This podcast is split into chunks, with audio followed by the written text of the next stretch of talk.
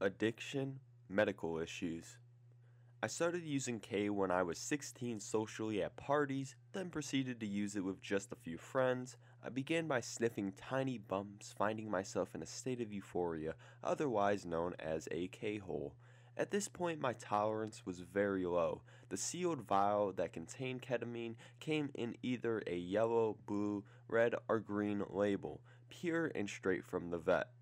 Bumps turned into lines and then bigger rails. As my tolerance heightened, some of the mental visions or hallucinations would entail feelings of floating, rising, and sinking. If I were watching TV or a movie, I would actually feel as if I were inside the program, seeing as though I entered into another realm or netherworld literally. I'm assuming I like this because the experience is fantasy dom- dominated unlike any other. Through the years of going through these phases of psychological addiction, I would travel or move away, living my life normally without partying with ketamine. I always associated this drug with people, places, and things, but I must admit it is amazing and I really do enjoy doing it. It's unfortunate that my habit did become serious substance abuse over time. At 22, moving back into the same environment, I remember one evening there not being a microwave to cook the lick of K, and I had experimented with a needle into the muscle. To this day, my use escalated to intramuscular injection from 1cc to 2cc at a time, usually 10 to 20 cc a day, which equaled two full licks of looks a day with the use of a half inch diabetic insulin needle, either in my butt cheek, which isn't as effective as injecting it into my arm muscle. I was never trained in this field, and I'm certainly not a certified nurse or doctor, so obviously there's a lot wrong with this picture. Thank goodness I never wanted to go into the vein, and I never will. I find that to be one of the worst and most dangerous things I could do to myself. This is all very crazy, of course. The feeling of injection from K is much more intense than sniffing. If I could describe it, I would probably compare it to more sort of a blackout or temporary loss of time. My mind is somewhat cloudy and certain things are enhanced. Slow motion will happen, and I must be very careful to do this in the safety of my own home, never driving on it because vision will be impaired, and never doing it around people I don't know or an unfamiliar place. I could embarrass myself, possibly fall, or get taken advantage of by a complete stranger if not cautious. Also, I could get arrested if caught by the law.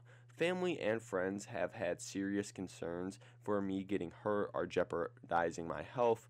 Thank goodness I never went to the streets to buy any of this stuff, and it always came from someone I knew and felt comfortable with. Otherwise, I wouldn't go out of my way. This may not seem typical of a drug user, but everyone is different. Which brings me to why I am writing this document right now. I'm presently 26 and still do K nearly every day. It seems to be always in the back of my mind at times. By the way, a word of advice. Sometimes the friends you may think are your friends really aren't. They're just out for themselves in the long run, either just to get high or make some money. Money, sex, and drugs are the root of all evil.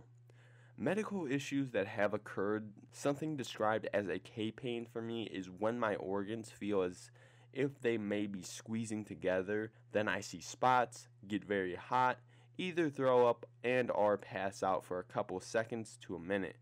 Very scary. I wish I would never do it again. I don't want to move. It almost comes in contractions, comes and goes away for 5 to 10 minutes, then comes back. When I vomit, it is mostly clear bile. This will make me feel a lot better. An antacid such as Zantac, Maalox, or a doctor prescribed Prevacid antacid will help a lot. In this case, I stay away from acidic foods such as tomatoes, orange juice, etc. It will eventually go away and not happen for months, even longer, maybe depending on my usage. Another symptom I recently experienced is a urinary tract infection. This is very uncomfortable burning sensation when I urinate caused from bacteria collected on the walls of your urethra. I'm trying to find out how ketamine can cause this. It is imperative to be extremely aware of symptoms because I don't want anything to spread to my kidneys, possibly my brain, and or any other organs. I am not untouchable in this life, even if I may think I am or want to be. This is not a physically addicting drug, only mental, and if I want to get help or change my lifestyle, I have to want to make a difference badly enough. I don't believe you can be forced into going into rehab. In some cases, I've heard of people going away spending thousands of dollars and getting out and putting themselves right back in the same vicious cycle all over again. Hopefully, I will learn from my personal mistakes and grow out of this without having to run away from my problems and face the true reality of the meaning of existence, helping others and eliminating the selfishness that most human beings tend to get caught up in. Temptation and loss of control are key factors that contribute to this whole addiction process. I hope to grow wiser and better myself and my health in due time.